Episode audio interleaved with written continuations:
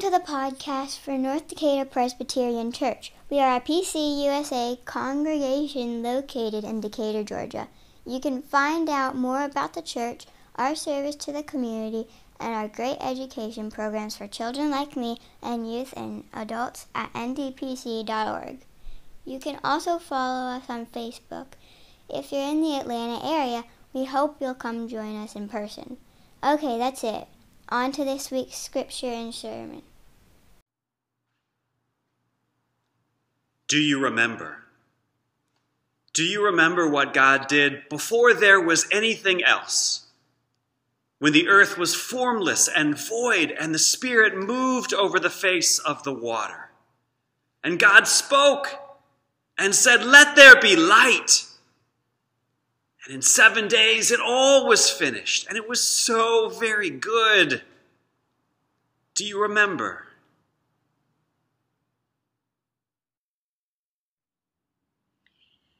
Do you remember that one time when it rained?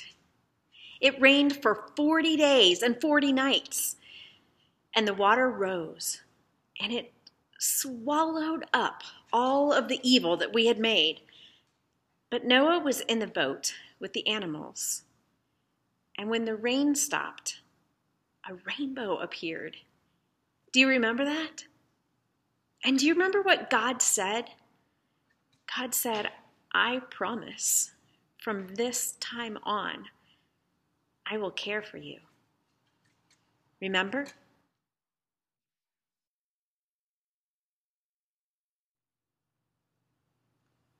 Do you remember Abraham, who left his home and all that he knew on faith alone to go to the place where God showed him?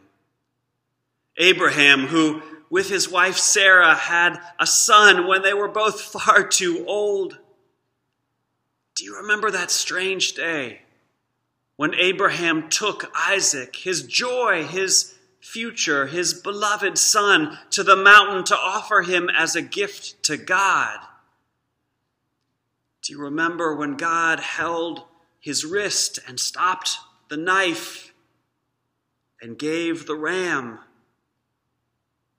and saved the son? Do you remember?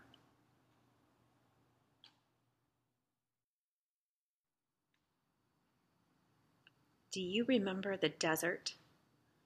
The furious fleeing at night, carrying nothing except our children, running for our lives because the army was chasing us with their soldiers and their horses. Do you remember? A pillar of cloud and smoke. Remember the seas? How they parted, how we walked through and on the other side, we found freedom. Do you remember how God delivered us to freedom?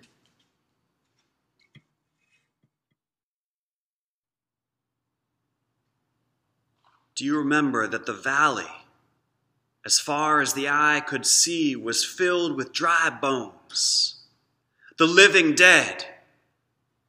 all of those whose hope was lost? Do you remember that God's Spirit, when it blew through that valley, filled those bones with life? They got their sinews first, and then their skin, and then their breath, and then they found their hope. Do you remember?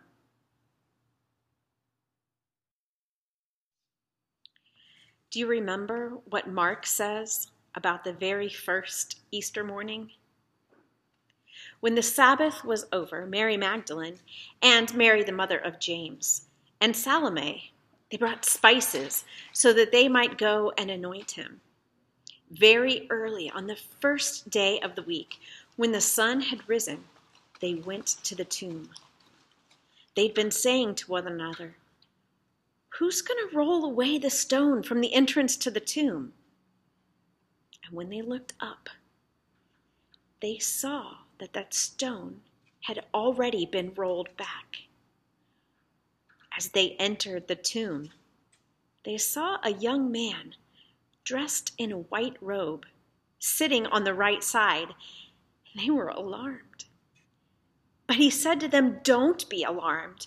Who you are looking for, Jesus of Nazareth, who was crucified, he has been raised. He's not here. Look, there's the place they laid him.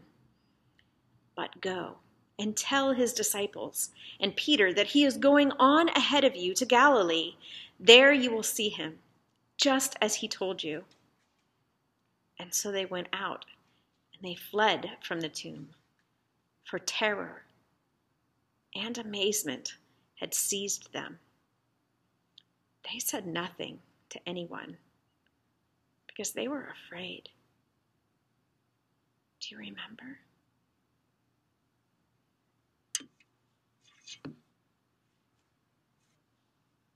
Christ is risen.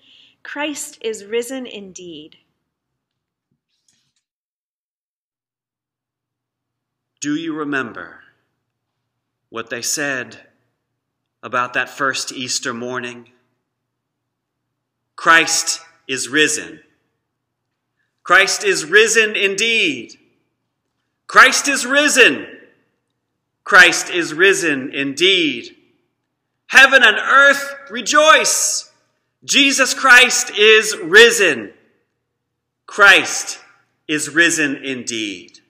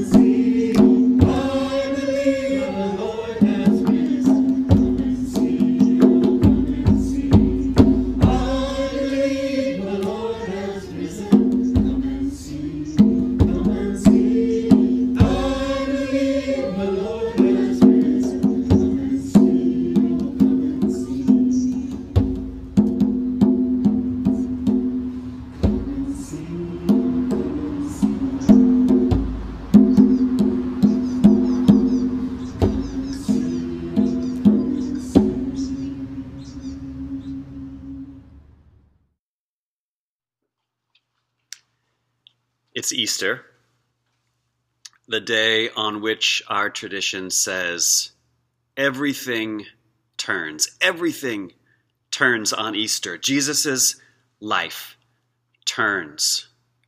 All of history turns. Our lives turn on Easter.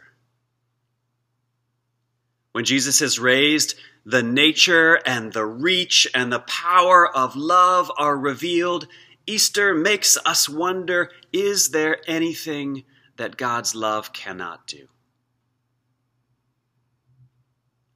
I know that many of you, while you are sympathetic to proclamations like this one, still harbor some doubts. You wonder what really happened on that first Easter morning, and what it means for you, and what it means for all of us. Most years we can kind of ignore those doubts and those suspicions about the first Easter. We bury them under our uh, fancy hats and the sound of brass ringing through the sanctuary. But the doubts that we have about Easter never really go away. I've been a part of a preaching group for about 15 years or so, and every year someone in the group gives an Easter sermon, and every single year, after that sermon is given and there is a long and generous silence, one of the senior members of our group, someone who has been preaching Christ is risen for longer than I have been alive, stops and asks a question. He says, What do you really think happened on Easter? It's not a gotcha question, it's sincere. He truly wants to know what happened that morning. We don't know. Our four stories tell different versions of what might have taken place on that day.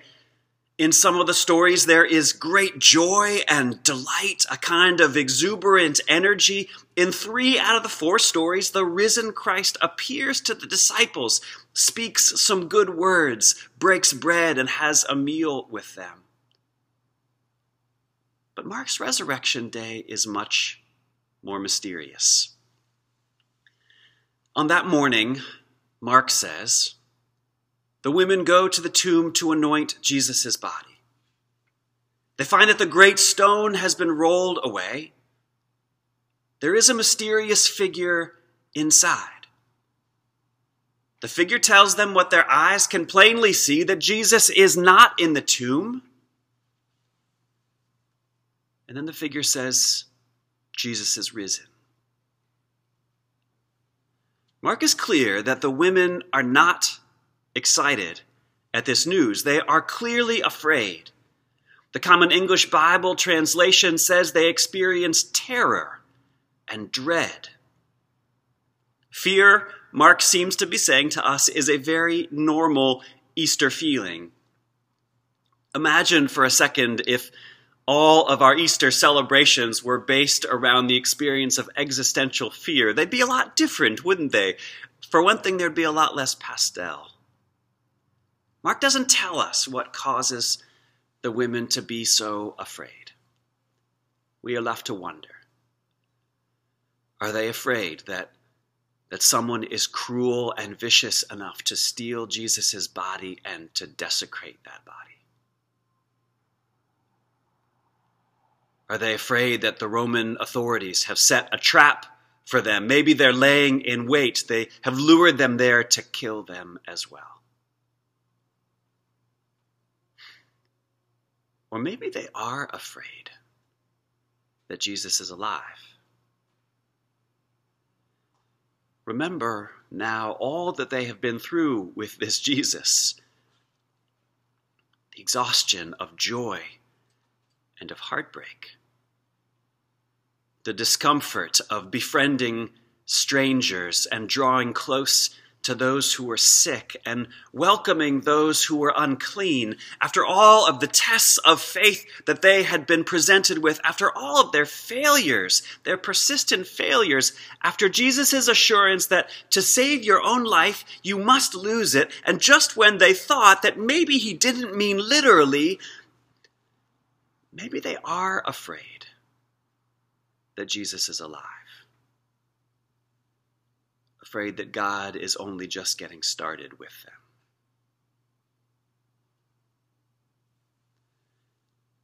Now, Mark doesn't say that Jesus shows up to ease their fear. He doesn't show up and say their name in a calm, soothing voice. He doesn't sit down with them to break bread or fish or tell them to confidently go make disciples of all nations or to pastorally feed his sheep.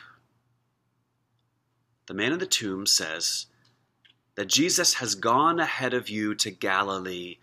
Go and you will see him there. What does that mean? Go back to where it began. Go back to where you came from. Go back to the place that Jesus found you, where he interrupted your life in the first place. Go back to the place where you first heard Jesus talk about God, and your mind and your heart were alive. Go back to where you first saw the healing power that comes from his hands.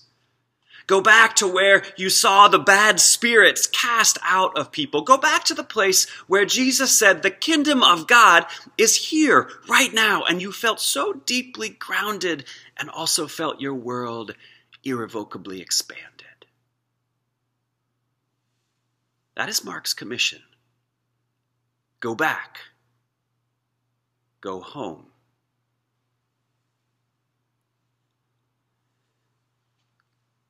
Do you ever go back home? It's not always the easiest thing to do. I love my parents. I do. But when I go back to Ohio, it's complicated, right? Home is where they want you to be who you were, no matter who you are now. Home might be the place that you had to leave. You had to leave in order to truly become yourself.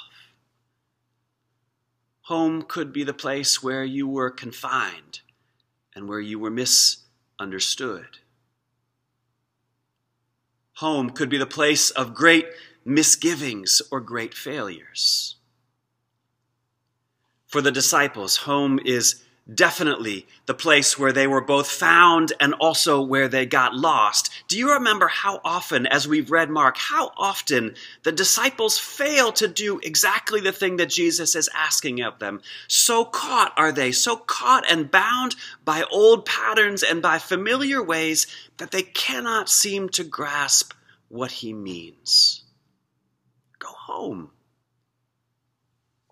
Go to the place that you were trying to get away from. Go to the place of your struggles or your shame. Go to the place that you thought you had transcended or escaped.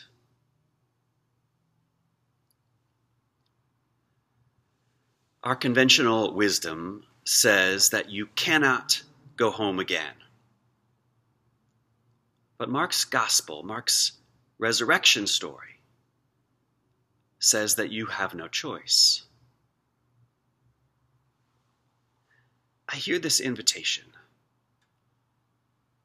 saying that the journey of being a disciple of Jesus is not a journey up the ladder, every round getting higher and higher. I hear it saying that a life with Jesus is not an upward line to some place of spiritual triumph. I hear it saying that the shape of discipleship is circular to go and then to come back. Following Jesus is, I think, life's greatest adventure. It is to believe in the limitless power of love, the power of compassion, the power of mercy to mend every relationship and to build durable and inclusive communities. To follow Jesus is to know that, that you are unalterably beloved. It is to feel your capacity to become an agent of real healing in the world, just like Christ. The journey of discipleship is to see the whole world and to see it all as part of one great, heaving, groaning, bruised, blessed, crucified, and resurrected body. Following Jesus is life's greatest adventure. But it doesn't lead up and out. It circles back. It goes down and in it always leads us back to the hard places, to the places that perhaps we'd rather not go. So, where is your Galilee? Maybe it is literally your home, the town, the people, the family that you come from, with its patterns rooted in the old ways, with the people who are the hardest to change. Maybe going back to Galilee is returning to the place of your greatest failure, and there searching for a deeper understanding of your own self. Maybe it's a call to mend what and even who was broken in that place. Maybe going back to Galilee is facing up to hard truths about our stubborn and yet unredeemed world. Truths that you have decided over the years that you would rather not face, like perhaps the hard truth that, uh, uh, that you live as a white person right now on land where people like you, people who look like you, once owned black people. Maybe it's the hard truth of relating, how you relate to an economic system that has blessed you and even now is destroying the capacity of this earth to sustain living things.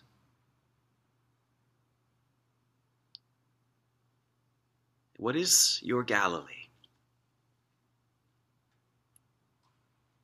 And what would it feel like to go back to that place tomorrow.